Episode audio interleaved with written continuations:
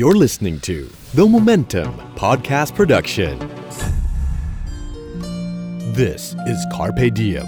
Latin term for that sentiment is carpe diem. ฉกฉวยวันเวลากับวงธนง ชัยนรงค์สิงห์และสรกลอดุญญานนท์ Carpe diem. That seize the day. Seize the day. Seize the moment. สวัสดีครับคุณผู้ฟัง นี่คือคาเพเดียมพอดแคสต์ว่าด้วยชีวิตและงานจาก The Momentum สำนักข่าวออนไลน์ที่กำลังมาแรงนะครับ ผมโหนง วงธนงชัยนรงค์สิงห์ครับ ครับผมสรกลอดุญญานนท์นะครับหรือว่าหนุ่มเมืองจันทร์ครับ พอดแคสต์เรานี่กำลังฮิตนะครับพี่ตุ้ม ครับ โอ้โหคนฟังเยอะมาก ไม่น่าเชื่อว่ามันจะเยอะขนาดนี้ หลาย หลายคนนี่เรียกร้องครับพี่ตุ้ม ครับ อยากให้มีสัปดาห์ละ3พอดแคสต์ได้ไหม เอ อ เราจะอึ้งไปกันด้วยกันทั้งคู่ นะฮะล่าสุดผมไปงานสัปดาห์หนังสือที่อุดรธานี ฮะ มีคนมาทัก ได้ จากเรื่องบอสจากเรื่องพอดแคสต์เนี่ยครับ โอ้ดีใจจัง ขาฟั เลย เออ ฮะฮะ เขาฟังแล้วค่อยไปซื้อหนังสือผม อืม เขาไม่ใช่แฟนหนังสือที่ที่ตั้งแต่เริ่มต้น แล้วก็มามาฟังจากอันเนี้ย โอ้อันนี้ เป็นเด็ ยิ่ ก ง รุ่นใหม่ ยิ่งน่าดีใจเข้าไปใหญ่ น่าดี นะค ใจ รับเพ แทน ราะว่าพอดแคสต์เรา ครั นี่ บ ได้รับความนิยมจริง ครั ๆ บ นะฮะ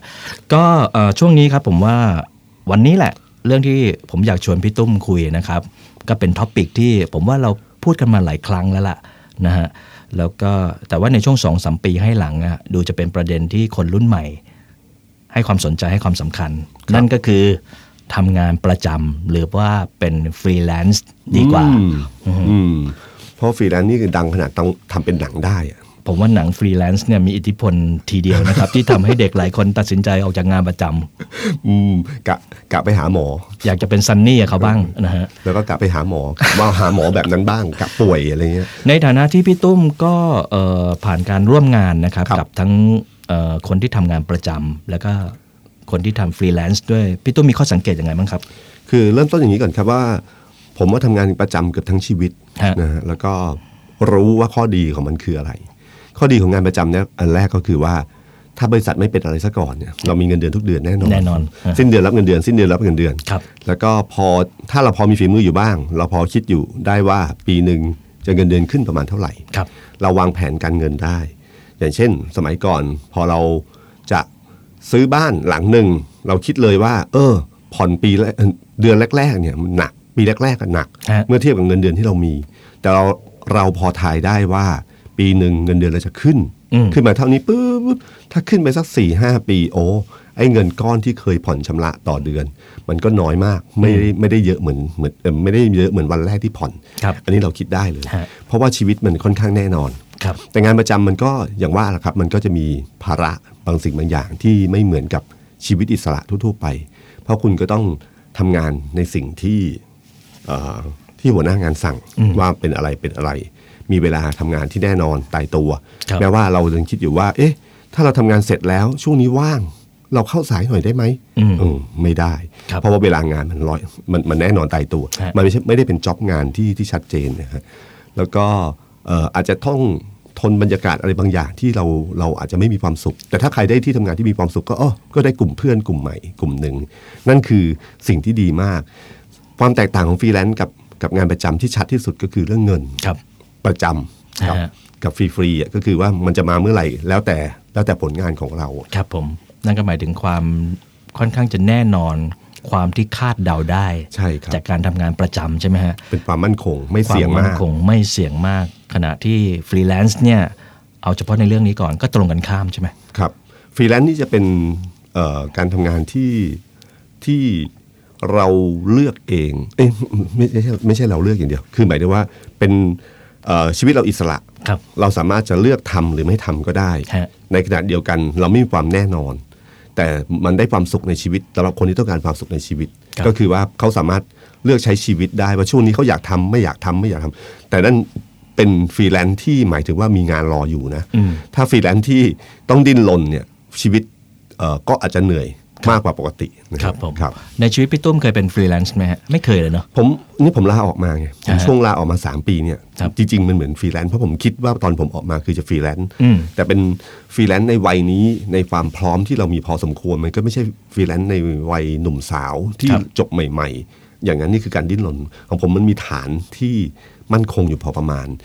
เอ่อแต่ตอนนั้นออกมาก็คิดแบบฟรีแลนซ์จริงนะครับว่าเราจะมีงานแล้วแต่แต่ผมคิดในวันที่ผมออกนี่ผมก็รู้ว่าผมพอมีงานอะไรอยู่บ้าง ที่ ครับ พอเลี้ยงตัวผมอะไรบ้าง และอะไรที่จะทำรายได้บ้าง แต่บังเอิญ ผมได้ไอ้หลักทำหลักสูตร ABC มันก็เป็นฟรีแลนซ์กึ่งประจำ ครับ คือเหมือนกับทำงานอาทิตย์ละครั้ง แต่มีรายได้แน่นอนตายตัวของหลักสูตรนี้อะไรอย่างเงี้ยครับ อืมครับผม ครับ แล้วก็แต่วิธีคิดของผมวันนั้นเนี่ยผมรู้อันเดียวว่าฟรีแลนซ์เนี่ยหลักคิดทางการเงินต้องต้องต้องเปลี่ยน อืม เดิมเนี่ยทำงานประจำเนี่ยเราจะคิดแบบเงินเดือนรายเดือน ครับ เดือนหนึ่งได้เท่าไหร่เราจะใช้เท่าไหร่ แต่เวลาเราคิดหารายได้แบบฟรีแลนซ์ออกมาเนี่ยต้องคิดเป็นรายปี อืม อย่างต่ำ ครับ ปีหนึ่งเราต้องการใช้เท่าไหร่ แล้วก็ถ้ามีเวลามีงานเข้ามา โกยมันให้เยอะที่สุด อืม เพื่อที่ให้เวลาท้ายๆเนี่ยมันผ่อนคลาย อันนี้คือวิธีคิดเพื่อสร้างความมั่นคงทางการเงิน ครับผม คือถ้าช่วงต้นๆเนี่ยเรามีงานเข้ามาแม้ว่าเราอยากจะใช้ชีวิตสุขสบายแค่อดทนมันกันไป ฮะ พอเราได้ได้ตามปีที่เราต้องการแล้วรายปีที่เราต้องการ จากนั้นอำนาจต่อรองอยู่ที่เรา จะทำหรือไม่ทำจะทำไม่ถึงหรือไม่ทำแต่เราจะไม่ต้องมากลุ้มกับเรื่องการเงิน อืม นะ อืม ในกรณีที่มันมีงานเข้ามานะครับ ครับผมฟังจากพี่ตุ้มพูดแล้วน่าสนใจนะ คืองานประจำเนี่ยคนมองว่า play safe อะนะฮะ ครับ แต่ว่าเป็น freelance ก็ไม่ใช่ว่าจะใช้ชีวิตยังไงก็ได้ อืม ก็ต้อง วางแผ manage น เป็นวางแผนเป็นรู้จักวิธีที่จะ play safe ด้วย แล้วคนที่เป็นฟรีแลนซ์นี่ต้องการเป็นนายตัวเองนี่ต้องมีวินัยสูงมากนะ ใช่ครับเห็นด้วย เอ่องานประจำเนี่ยวินัยต่ำเพราะมันโดนเอ้ยไม่ใช่วินัยต่ำมันมีกติกาที่ทำให้คุณต้องมีวินัย ฮะ ต้องเข้างานกี่โมงต้องออกงานกี่โมงมันกติกาของบริษัท ไม่นั้นคุณไม่ได้ตามนั้น ครับ แต่ฟรีแลนซ์นี่มันมันเป็นตั้งโจทย์เอง แล้วก็ต้องเลือกเอง ฉันตั้งโจทย์เองของคุณเนี่ยถ้าคุณไม่มีวินัยเนี่ย คุณทำงานเอออยากจะตื่นมาสักบ่ายสอง ครับ ทำงานสักห้าหกทุเออหกโมงเย็นไปดูหนังกลับมากินข้าวแล้วก็นอน แล้วก็เลิก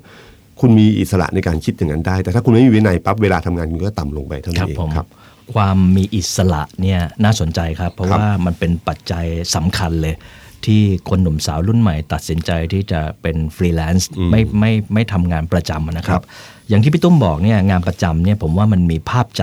อืม ำมี perception หลาย ๆ อย่างที่คนมักจะคิดนะครับ ยกตัวอย่างเช่นโอเป็นงานที่ต้องทำจันทร์ถึงศุกร์อะนะฮะ ครับ เสาร์อาทิตย์หยุดหยุดเสาร์อาทิตย์พูดง่ายๆว่ารูทีนอ่ะเข้า9ก้าโมงเลิก5้าโมง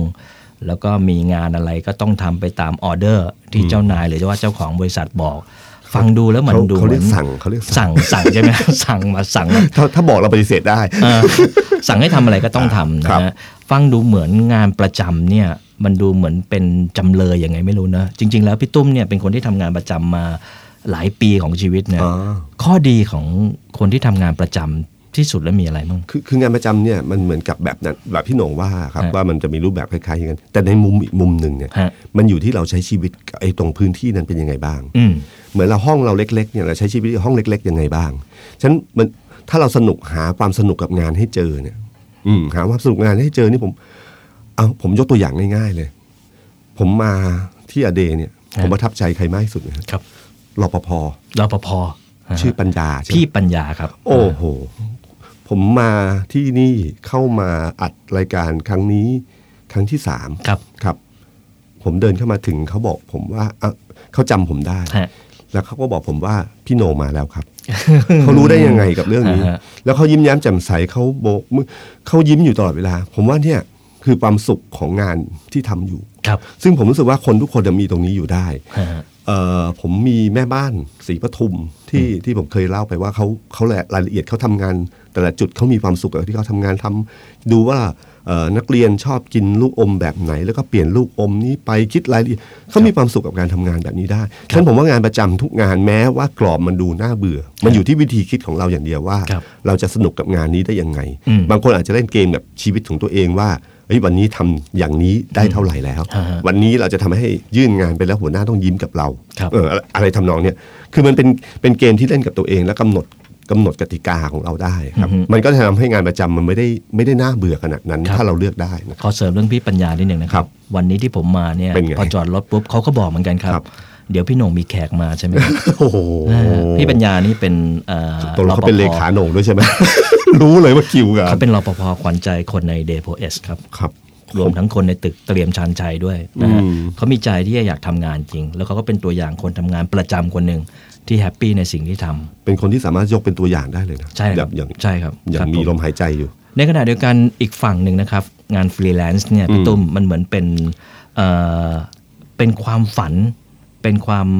ตั้งใจของคนรุ่นใหม่จำนวนมากโดยเฉพาะคน Gen Y นะครับ คน Gen Y ก็คือคนที่เกิดระหว่างปี 2523 ถึง 2546 นะฮะ ครับ ของเรานี่ Gen X อืม นะฮะคน Gen Y จำนวนมากเนี่ยในเรื่องของงานเนี่ยเขาเลือกที่จะทำงานประจำมากกว่า เออขอขโทษอไปขอไปคน Gen Y เนี่ยเขามีแนวโน้มที่จะเลือกที่จะทำงานฟรีแลนซ์ มาก มาก ขึ้น กว่าทำงานประจำ อืม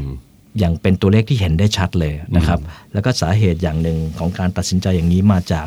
วิธีคิดของเขาครับพี่ตุ้ม โดยเฉพาะอย่างยิ่งในเรื่องวิธีคิด work life balance อืม ก็คือเขาไม่ได้คิดแล้วว่าการทำงานจะต้องงานงานงานงานงานงาน การพักคือพักพักพักพักพักนะฮะ อืม คนรุ่น Gen Y เนี่ยมีแนวโน้มที่จะคิดว่าชีวิตและงานมันเป็นเรื่องเดียวกัน อืม เพราะฉะนั้นเขาควรจะรักษาสมดุลมันให้มันมีความสุขควบคู่กันไป อืม นะฮะมันก็เลยเกิดเอ่อแนวโน้ม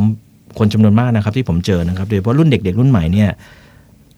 คิดที่จะทำงานประจำน้อยมาก อืม นะในขณะเดียวกันเขายอมที่จะเป็นฟรีแลนซ์ ครับ มากกว่า ถึงแม้ว่าจะมีข้อจำกัดทั้งเรื่องการเงินเรื่องความไม่แน่นอนอะไรอย่างที่พี่ตุ้มพูดเนี่ยเรื่องนี้มันสะท้อนอะไรครับพี่ตุ้ม ผมผมไม่รู้ว่าคนที่ตอบคำถามนี้คือคนที่ทำฟรีแลนซ์แล้วหรือยัง ฮะฮะ หรือเป็นคนที่กำลังกระโดดเข้ามาตลาดแรงงาน ครับ แล้วมีทางเลือกอยู่สองช้อยช้อยหนึ่งก็คือทำงานประจำกับ อืม ฟรีแลนซ์ ใช่ ผมว่าฟรีแลนซ์เนี่ยเป็นเส้นทางที่หอมหวาน อืม ถ้าเราอยู่ข้างนอกก่อนที่จะโดดเข้าไป ดูดี ใช่ ดูสวยงามมากเลย ครับ ฮะฮะ แต่พอเวลาจริง ๆ แล้วเนี่ย ผมว่าเท่าที่เคยคุยมาหลายคนก็ไม่ได้ไม่ได้สวยงามขนาดนั้น แต่สิ่งที่เขาได้ได้กลับมาแน่นอนก็คือเขาได้ตัดสินใจเอง เขาได้เอ่อได้ชีวิตที่บาลานซ์กันระหว่างการทำงานกับกับการใช้ชีวิตนะฮะ ครับ ซึ่งซึ่งผมว่าเป็นเรื่องที่ดีนะและผมเห็นด้วยนะ เพราะว่าคนรุ่นผมเนี่ยเป็นคนที่เหมือนกับคิดคิดว่า เอ่อต้องเก็บเงินเท่าไหร่ก่อนเกษียณ ครับ หลัง 60 ต้องมีอายุ 80 เพื่อคิดเยอะมากมันคิดเยอะเกินไป แต่ผมว่าคนรุ่นใหม่เนี่ยเขาใช้ชีวิตที่เขารู้ว่าเขาต้องหาความสุขณจุดที่ยืนอยู่ให้เจอ ว่า อืม เวลาวินาทีนี้เป็นยังไงอย่างเงี้ยเขาสามารถหาความสุขตรงนี้ได้ ซึ่งผมว่าเป็นวิธีคิดที่น่าสนใจนะครับ แล้วก็ประสิทธิภาพงานน่าจะสูงกว่า เพราะว่าคนทำงานประจำเนี่ยมันมันเหมือนงานรูทีนที่ทำประจำไปเรื่อยๆ ฮะ มีทักษะความเก่งขึ้น แต่ขณะเดียวกันมันก็มีมีความน่าเบื่อ หรือพอทำงานภายในองค์กรมันก็มีสะเวลาที่ยืดหยุ่นได้ ครับ แต่ฟรีแลนซ์เนี่ยมันณเวลานั้น ฮะ ต้องส่งเวลานี้ต้องงานแล้วงานที่คุณได้เนี่ยมันเป็นงานที่ค่อนข้างหลากหลายใช่ไหม ครับ ฮะแล้วก็คนทำงานเนี่ยคนทำงานก็สามารถเปล่งประสิทธิภาพเต็มที่กับงานที่เราอยากทำได้ครับ ฮะอ่าแต่ว่าอย่างที่บอกนะครับฟรีแลนซ์เนี่ยก็ไม่ใช่สวรรค์อย่าง ค ที่ รั ห บ ลาย ๆ คนมองหรือว่าคิดนะฮะในความเป็นฟรีแลนซ์ที่ดูเหมือนสวรรค์ก็มีนรกอยู่ใน นั้นนะ ใช่ไหมพี่ตุ้ม ใช่ครับ โดยเฉพาะอย่างยิ่งเรื่องรายได้ที่ไม่แน่นอนเนี่ย อืม เป็นเรื่องที่คนเป็นฟรีแลนซ์เนี่ยหลายคนต้องเจอนะครับผมเคยคุยกับน้องที่เป็นฟรีแลนซ์หลายคนก็ก็เจอกับสถานการณ์อย่างนี้นะครับ คือพูดง่ายๆว่าคนเป็นฟรีแลนซ์เนี่ยข้อดีก็คือมันสามารถรับงานได้หลากหลาย งานหลายบริษัท ลักษณะงานที่หลากหลายมันก็ทำให้มันไม่ซ้ำซากจำเจนะครับ ครับ แล้วก็ที่สำคัญก็คือรายได้เนี่ยมันสามารถต่อรองกันได้ อืม ถ้าพูดกันตรงๆก็คือรายได้มันถ้ารู้จักรับดีๆเนี่ยสูงกว่าทำงานประจำหลายเท่าครับพี่ตุ้ม ครับ แต่ข้อเสียที่สำคัญที่สุดก็คือ ความไม่แน่นอน ช่วงที่มีงานก็อาจจะมีงานเยอะไหลมาเทมาเลย เป็นเทวดาช่วง เป็น นั้น เทวดามือทองไปเลย ครับ แต่บทที่จะไม่มีงาน ก็หายไปที่สำคัญก็คือเป็นการหายแบบไม่บอกล่วงหน้า เลย รู้ตัวอีกทีก็คืองานหายไป 2 เดือนแล้วทำไมไม่มีงานมาเลย นี่คือความไม่แน่นอนความไม่มั่นคงของฟรีแลนซ์นะฮะคำถามก็คือทำไมคนจำนวนมาก โดยเฉพาะอย่างยิ่งคนรุ่นใหม่รุ่น Gen Y อย่างที่เราบอกฮะยังสมัครใจที่จะอยากเป็นฟรีแลนซ์อยู่ คือคือถ้าสมมติว่าคนรุ่นใหม่ อย่างที่ผมบอกครับว่าก่อนโดดเข้าตลาดแรงงาน ผมเชื่อว่าเขาจะจะตอบว่าฟรีแลนซ์เยอะมาก ฮะฮะ แต่ถ้าสมมติคนที่กระโดดเข้ามาใช้ชีวิตฟรีแลนซ์แล้วเนี่ย ครับ ตอบอาจจะเปลี่ยนไปก็ได้ ถ้าสมมติว่าเขาเอ่อเขาเมื่อเขาเทียบเคียงกับเพื่อนที่รับเงินเดือนประจำ ฮะ เงินมันเป็นก็เป็นสิ่งจำเป็นของชีวิตนะฮะ ครับ ฉะนั้นบางทีถ้าเขารู้สึกว่ามันเหมือนคนที่เราอิจฉากันในสิ่งที่เราไม่มี อืม ตอนหน่งจำได้ไหมว่าหน่งเรียนตอนผมเรียนอนุบาลเนี่ย ฮะ แล้วผมต้องนอนกลางวัน ผมอิจฉาฉารุ่นพี่ที่อยู่ปฐมมากเลย ไม่ต้องเรียน ที่ เอ้ยไม่ต้องนอน ไม่ต้องนอน ไม่ต้องนอน เออได้เล่นแม่งได้เล่นว่ะเราต้องนอน แต่พอคุณอยู่ปฐมสิครับ ฮะ คุณจะเริ่มมองเด็กอนุบาลว่าทำไมกลางวันไม่ได้นอนว่าอยากนอน ง่วงยิบหาย เออ อ่าฮะ นี่คือคือความแตกต่างของเวลาคนมีบางสิ่งบางอย่าง แล้วก็จะอิจฉาในบางสิ่งบางอย่างที่เราไม่มี สุภาษิตฝรั่งบอกว่าสนามหญ้าบ้านคนอื่นจะเขียวกว่าบ้านเราเสมอครับ นั่นแหละครับ ก็คือสิ่งเดียวกันก็คือว่าเวลาคนทำงานอิสระก็จะอิจฉาคนบางทีก็รู้สึกว่าเฮ้ยคนงานประจำแม่งดีว่ะข้อหนึ่งคือมันมีเงินที่แน่นอนตายตัว ฮะ มีเวลาที่เป๊ะเป๊ะเป๊ะเป๊ะในกรณีคนเดียวคนทำงานประจำรู้สึกเฮ้ยทำไมวันศุกร์ไอ้ยนี่มันสามารถไปต่างจังหวัดได้ตั้งแต่เช้าเลยเหรอ อืม อะไรเงี้ย ฮะฮะ มันก็จะเป็นความอิจฉาคนละคนละรูปแบบอะครับ ครับผม แล้วก็ผมผมว่าคนทำงานฟรีแลนซ์เนี่ยต้องกระโดดลงไปปั๊บสิ่งแรกต้องต้องทำใจและต้องยอมรับความจริงให้ได้ว่าความเสี่ยงในเรื่องการเงินจะต้องเกิดขึ้นทันที โดยเฉพาะถ้าคุณเริ่มต้นจากไม่มีประสบการณ์ในการทำงานมาก่อน ครับผม ผมว่าฟรีแลนซ์ที่น่าจะเหมาะสมสำหรับผมนะ ผมว่าควรทำงานประจำสักปี2อสปีเนี่ยทำให้คุณรู้จักงานดีขึ้น อืม นะกับอันที่สองคุณได้รู้จักคนมากขึ้น มีคอนเน t ชัน มีคอนเน t ชันเทียง ฮะ พอ แล้วพอสำคัญพอถึงคุณตัดสินใจออกปั๊บณเวลานั้นเนี่ยคุณมีฐานลูกค้าที่รู้ฝีมือคุณ ถ้าคุณมีฝีมือจริงนะคุณจะรู้เลยว่าช่วง 3 ปีเนี้เป็นช่วงเวลาที่บอกคุณได้ว่าคุณสามารถใช้ชีวิตฟรีแลนซ์ได้หรือเปล่า เพราะว่าถ้าผลงานคุณดีขนาดที่ว่าแบบ พี่ๆอยากให้อยากให้น้องทำอยู่ต่อไป แล้วลาออกเมื่อไหร่เสียดายมาก อืม แล้วก็บอกเลยเฮ้ยถ้างั้นทำฟรีแลนซ์ให้พี่ก็ได้ ครับ ป้อนงานให้พี่อะไรอย่างเงี้ยเราจะมีผมใช้คำว่าเหมือนกับเป็นฟรีแลนซ์แบบประจำ ฮะ คือเรามีมีลูกค้าแน่นอนตายตัวอยู่กลุ่มหนึ่ง ฮะ มีความเสี่ยงอยู่แทนที่จะเสี่ยงร้อยมันอาจจะเสี่ยงแค่ห้าสิบเปอร์เซ็นต์หรือสักสี่สิบเปอร์เซ็นต์ ครับ เพราะเรามีฐานอยู่ประมาณหกสิบที่แน่นอนตายตัวอยู่พอสมควรเลย ครับผม อย่างอย่างนั้นน่าจะเป็นชีวิตที่สำหรับผมคือผมเป็นคนที่ไม่ค่อยชอบเสี่ยงอะไรเยอะนะผมรู้สึกแบบเนี้ยมันบาลานซ์ดี ครับ ชีวิตมันน่าจะมีความสุขกับชีวิตได้นะครับ ที่พี่ตุ้มพูดมาน่าสนใจครับ เพราะว่าโดยส่วนตัวแล้วผมก็ทำงานกับน้องๆที่เป็นฟรีแลนซ์ เออเป็นไง หลายคน บ้างคนะครัรับบ ผมเคยถามเขานะครับว่าเฮ้ยพวกคุณเนี่ยคิดอะไรกันอยู่วะอะไรเงี้ยนะฮะคือทำไมถึงไม่อยากทำงานประจำทำไมถึงอยากจะเป็นฟรีแลนซ์อยู่นะครับ ก็ปรากฏว่าเออเขาให้ความสำคัญกับเรื่องเออการพักผ่อนโดยเฉพาะอย่างยิ่งการท่องเที่ยวมากจริง ๆ การท่องเที่ยวนี่เป็นเป็นเป็นเหตุผลสำคัญอย่างหนึ่งของคนยุคใหม่นะครับพี่ตุ้ม ครับ ผมว่ามันถูกขับดันด้วยโซเชียลมีเดียโซเชียลเน็ตเวิร์กเนี่ยนะครับ พี่ตุ้มสังเกตไหมคนรุ่นใหม่เนี่ย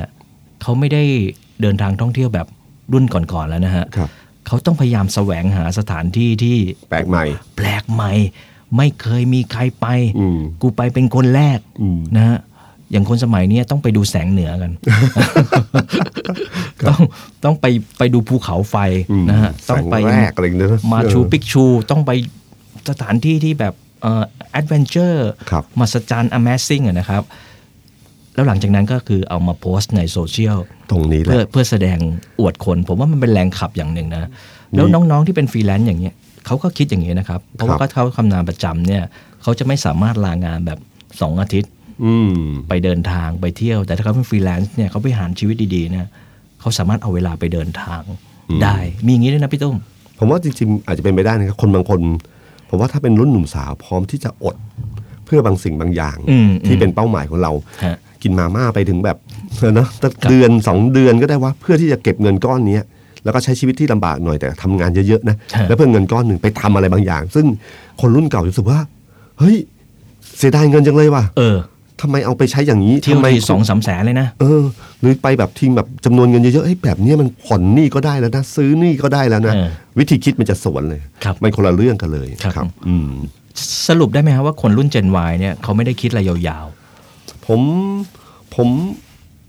ผมเขาผมว่าเขาให้ความสำคัญกับการใช้ชีวิต อืมซึ่งใช้ชีวิตเนี่ยมันทำให้เราไม่ได้คิดยาวไกลขนาดนั้น แต่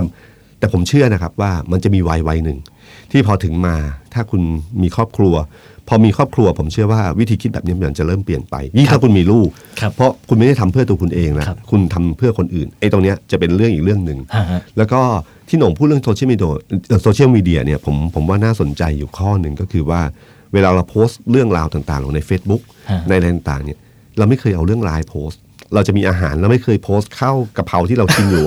เออกินอยู่สิบมื้อ ฮะฮะ แต่เราจะโพสต์อาหารญี่ปุ่นที่เรากินแค่มื้อเดียวในหนึ่งอาทิตย์ อ่า อ่า อ่า แล้วคนก็จะเห็นชีวิตดีๆ ที่อยู่ใน Facebook แล้วก็จะรู้สึกว่า เอ้ยทำไมเราไม่มีชีวิตดีๆ แบบนั้นบ้าง หรือเวลาไปเที่ยว ใช่ไหม โอ้ ครั โห บ ไปในดินแดนประเทศแปลก ๆ สวยงาม เราก็จะโพสต์รูปสวยงาม เราไม่เคยโพสต์เรื่องความร้อนที่เราเหนื่อยชิบ เป๋งเลยกับที่ นี่อะไรเงี้ยนะ ฮะ แต่เราจะโพสต์ภาพที่งดงามของแสงแดดที่ อืม ในทะเลทราย ฮะ ทั้งที่เรารู้สึกอยู่ในใจอยู่ว่าลุงนี้ไม่มาดีกว่า เราแสดงแต่ชีวิตที่ดี ดีฮะ นะฮะ พอชีวิตที่ดีตรงเนี้ยมันก็ทำให้เกิดความรู้สึกว่าเฮ้ย อืม อยากอยาก อืม เรียนแบบ ฮะ มีน้องคนหนึ่งบอกผมว่า ที่เขาทำสายการบินเขาบอกว่าแปลกมากตอนเนี้ย business class เนี่ยมีคน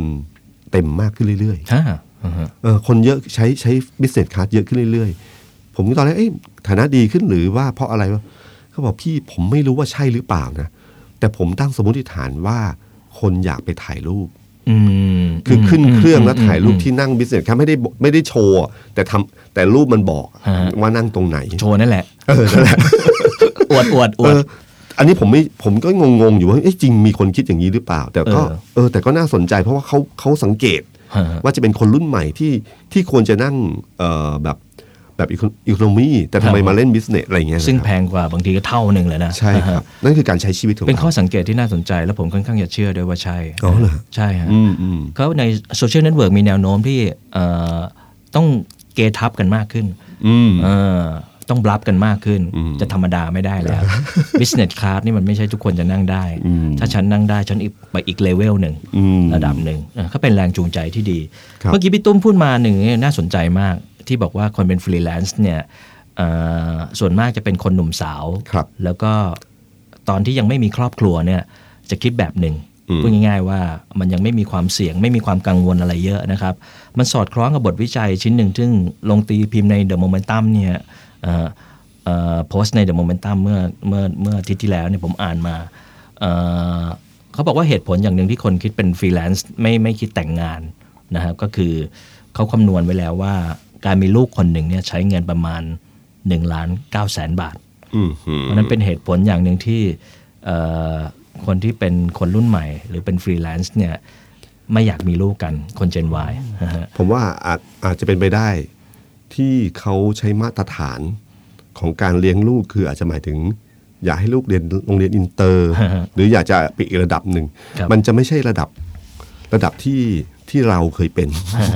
ผมผมอันนี้อันนี้อันนี้ข้ามเรื่องไปนิดหนึ่งว่า พ่อแม่ทุกคนอ่ะชอบแบบเนี้ยฮะอยากให้ลูกสบาย ฮะ โดยลืมไปว่าจริงๆอ่ะตัวเองก็เคยลำบากแล้ว ครั ก็ บ มีชีวิตมาอยู่ได้ถึงวันนี้ได้ อืม ฉะนันลำบากนิดนึงก็ได้มั้ง อาจจะไม่ ฮะ ต้องสบายทั้งหมดอะไรเงี้ยครับ ครับ ไอ้ล้านเก้ามันก็เลยกลายเป็นตัวเลขที่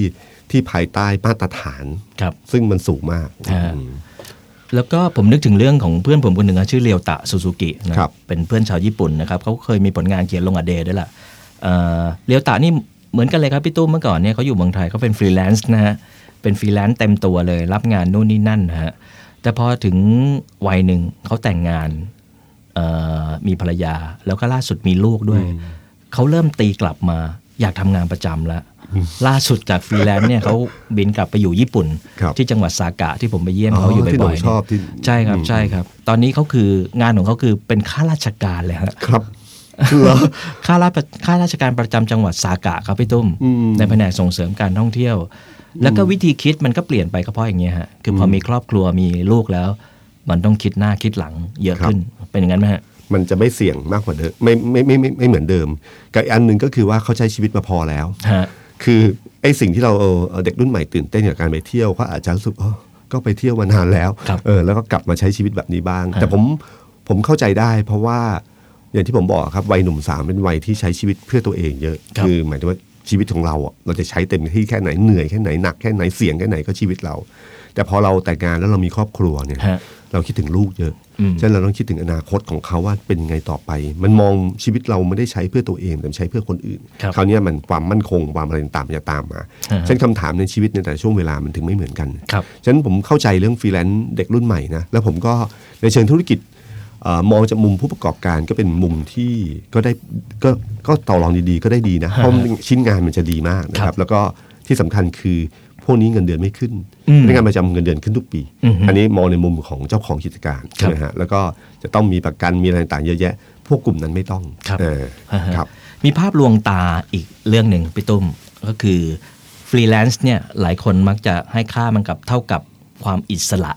อืม แท้จริงแล้วมันเป็นอย่างนั้นจริงๆหรือเปล่า อิสระมากับความเสี่ยง ฮะฮะ เสรีภาพมาพร้อมพร้อมกับความรับผิดชอบ ครับ ทุกสิ่งทุกอย่างมันมีมีสติมาพร้อมกับปัญญาเออปัญญามาพร้อมกับสติ ฮะ อะไรเงี้ยทุกอย่างมันผมว่ามันมีคู่กันอยู่เสมอ ครับ ฉะนันพอคุณ จะได้อิสระคุณจะต้องมีความรับผิดชอบ แล้วก็มีความเสี่ยงที่คุณจะต้องรับกับมันอยู่ฉะนั้นถ้าถ้าคุณยอมรับความเสี่ยงได้นี้ได้ คุณก็ได้อิสระที่คุณต้องการ ครับผม ครับแต่ถ้าคุณจะเอาทั้งถ้าคุณแบบเอ่อเป็นเด็กที่จบใหม่ แล้วก็ครอบครัวก็ไม่ได้ร่ำรวย ฮะฮะ แล้วคุณต้องการความอิสระ ครับ แต่คุณก็อยากจะหันเงินมาหาพ่อแม่เพื่อจะขอแบมือของเงินเขาอีกเนี่ยอย่างนี้ผมว่าไม่แฟร์ ครับ ครับถ้าคุณจะอิสระคุณต้องยอมรับความเสี่ยงทางการเงิน ที่ ฮะ คุณจะต้องเผชิญอยู่เหมือนกัน แต่คุณได้ในสิ่งนั้นแน่ๆครับ จะเอาทุกอย่างเลยไม่ได้นะ ชีวิต ใช่ครับ คนเรานะ คือได้อย่างมันต้องเสียอย่าง ครับ มีการแลกต้องมีการเปลี่ยนกันอะไรอย่างนี้นะฮะพี่ตุ้ม ใช่ ฟรีแลนซ์ถ้าถ้าในความเห็นของผมนะครับพี่ตุ้มพูดมานิดนึงเนี่ยผมว่าใช่เลย เพราะว่าในในในฐานะที่ผมทำงานกับฟรีแลนซ์นะฮะบริษัทเราก็ทำคอนเทนต์เยอะนะครับ เราต้องการผูกปินโตกับฟรีแลนซ์ที่มีฝีมืออนะฮะ พูดง่ายๆเลยก็คือถ้าฟรีแลนซ์คนนั้นเก่งจริง มีวินัยจริง ๆทำงานได้มีประสิทธิภาพนะครับ ผู้ว่าจ้างเนี่ยเขาไม่อยากเปลี่ยนฟรีแลนซ์เรื่อยๆหรอกครับพี่ตุ้มนะฮะเพราะฉะนั้นถ้าจะแนะนำอะไรสักอย่างก็คือ คุณควรจะทำตัวให้เป็นฟรีแลนซ์แบบประจำ อืม ซึ่งก็นั่นก็ย้อนไปถึงว่าคุณก็ต้องผลิตงานที่ดี มีวินัยน่ารักด้วยนะครับ ครับ แล้วก็มีคอนเน็ชันที่ดีต่อกัน อืมผมว่าสิ่งเหล่านี้เป็นสิ่งสำคัญ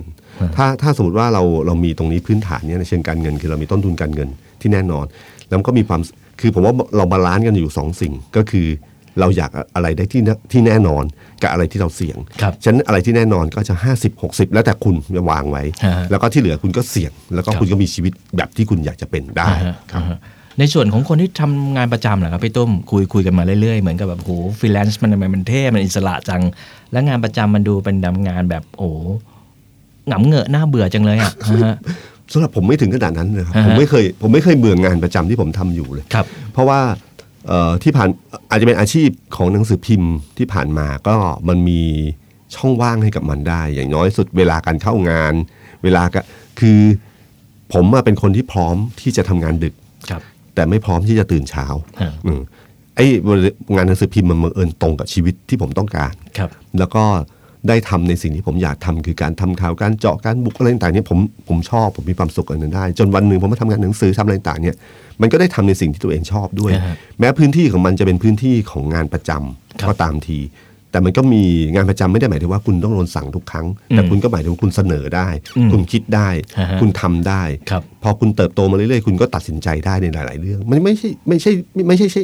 เราจะทำอะไรไม่ได้เลย ฮะฮะ นะฮะนี่คือข้อดีของมันแล้วก็เอ่อเงินเดือนรายได้ประจำที่แน่นอนตายตัว อันนี้เป็นเป็นสิ่งสิ่ง อ่าฮะ สิ่งนั้นอยู่แล้ว แล้วคก็รับ เราสามารถสร้างสรรค์งานใหม่ ๆ ที่เราอยากจะทำใช้ชีวิตของเราได้ ครับ แล้วก็บริหารเวลาให้ดีๆ กับ ครับ มันเท่านั้นเองเอาอาจจะไม่อิสระเท่ากับฟรีแลนซ์แต่มันก็ไม่ได้หมายถึงว่าเป็นอยู่ในกรงขังครับ ฮะ ครับ พอพูดง่ายๆก็คือไม่ว่าจะเต็มเอ่อทำงานประจำคุณก็สามารถที่จะสร้างเอ่อบรรยากาศของชีวิตคุณเป็นแบบฟรีแลนซ์อย่างที่คุณชอบก็ได้ หรือแม้กระทั่งทำงานฟรีแลนซ์คุณก็สามารถที่จะสร้างความเป็นประจำของคุณขึ้นมาได้ใช่ไหมพี่ตุ้มมันอยู่ที่การรักษาสมดุล ผมผมนึกถึงนะฮะเอ่อคนรุ่นใหม่อาจจะต้องการฟรีแลนซ์แบบที่จะต้องการอิสระในชีวิต ฮะ แต่ผมนึกถึงฟรีแลนซ์อันหนึ่งที่ผมเจออยู่เป็นประจำในอดีตก็คือคนขับแท็กซี่ ครับ ที่ผมเขาอิสระที่เขาจะเลือกที่จะขับหรือไม่ขับก็ได้ อืม เขาจะพักนอนก็ได้ หรือเขาจะรอที่ไหนก็ได้ แต่ที่ผมเห็นว่าเอ่อแท็กซี่หลายคนที่ผมเจอบางคนเนี่ยวางแผนงานดีมากนะครับ ครับ งานที่คุณคิดว่าขับรถไปเรื่อยๆ แล้วหาคนไม่ใช่ ครับ เขารู้ว่าจุดไหนเวลาไหน อย่างเช่นเขาบอกผมเลยบอกว่า ถ้าวันศุกร์ตอนดึกๆเนะพี่หลังเที่ยงคืนเนี่ยต้องไปจอดที่โรงพยาบาล ครับ อุบัติเหตุมันเยอะ อืม พอเกิดอุบัติเหตุปั๊บคนคนมาเฝ้าหรืออะไรต่างๆเนี่ยปั๊บก็ต้องใช้แท็กซี่ แล้วหรือเขาจะบอกว่าแท็กซี่ที่ควรจะเข้าไปที่โรงพยาบาลเนี่ยควรจะเข้าไปตอนช่วงบ่าย ครับ ๆเพราะว่าช่วงบ่ายๆเนี่ยส่วนใหญ่คนมาไกลมาไกลยังได้คิวสาย อืม ๆแล้วเขานั่งปั๊บเขาจะได้ไปไกลอย่างเงี้ยครับหรือว่าแท็กซี่บางคนหาความสุขในชีวิตในพื้นที่รอบๆเอ่อในในห้องโดยสารของเขาเนี่ย ซึ่งมีพื้นที่เล็ก ๆ เนี่ยเขาก็รู้ว่าเขาต้องเจอผู้โดยสารที่เข้ามา แล้วผู้โดยสารเนี่ยอารมณ์บูดหรืออารมณ์เสียก็ไม่รู้อารมณ์ดีไม่รู้ สิ่งที่เขาอยากทำที่สุดคือเขาติดกระจก อืม ติดกระจกให้กับไอ้ตรงเบาะหน้าครับ นะฮะ ที่คนนั่งข้างหลังผู้หญิงนั่งข้างหลังปั๊บจะเจอกระจก อ่อ เวลาเราเจอกระจกปั๊บเนี่ยสิ่งเราเราไม่ชอบหน้าเราที่บุด บึ้งใช่ไหมครับ เออเออเออ เขาจะต้องยิ้มแล้วก็มีหวีเสียบมีอะไรต่างๆเนี่ยแล้วประโยคทักทายคือถ้า เอ่อคนขับเนี่ยทักทายผู้โดยสารผู้หญิง ผู้โดยสารผู้หญิงจะกลัว ผู้หญิงจะกลัว ฮะฮะ แต่พอเห็นกระจกปั๊บผู้หญิงจะทักทายก่อนพี่ทำไมติดกระจกล่ะ พอผู้หญิงเปิดการสนทนาปั๊บบรรยากาศมันคลี่คลาย อ่า ความสุขในการเดินทางหนึ่งชั่วโมงนั้นมันดีขึ้นทันที ครับ ผมบอกเออ วิธีคิดทั้งเลยเลยกลายเป็นว่าไม่ว่าคุณทำงานอะไรก็ตามวิธีคิดน่ะสำคัญที่สุด อืม ฟรีแลนซ์ของของเขาก็คือมีอิสระแบบเดียวกัน ครับ แต่เขามีในการวางแผน เช่นเดียวกัน ผมว่าอิสระของคนรุ่นใหม่ที่เป็นฟรีแลนซ์ตอนเนี้ยการวางแผนเงินเป็นเรื่องที่สำคัญมาก อืมครับผมโอเค คือสรุปว่าไม่ว่าจะเป็นฟรีแลนซ์หรือว่าจะทำงานประจำนะครับ มันก็อยู่ที่คุณเลือกเอง ครับ แล้วก็บริหารจัดการมันให้มันเป็นชีวิตแบบที่มีความสุขที่สุดได้นะครับพี่ตุ้มขอบคุณมากครับ นี่คือคาเพเดียมจาก The Momentum Podcast นะครับ Seize the day seize the moment สวัสดีครับ สวัสดีครับ This is the Momentum Podcast Network. Download all episodes at themomentum.co slash podcast. Themomentum.co. Seize the moment.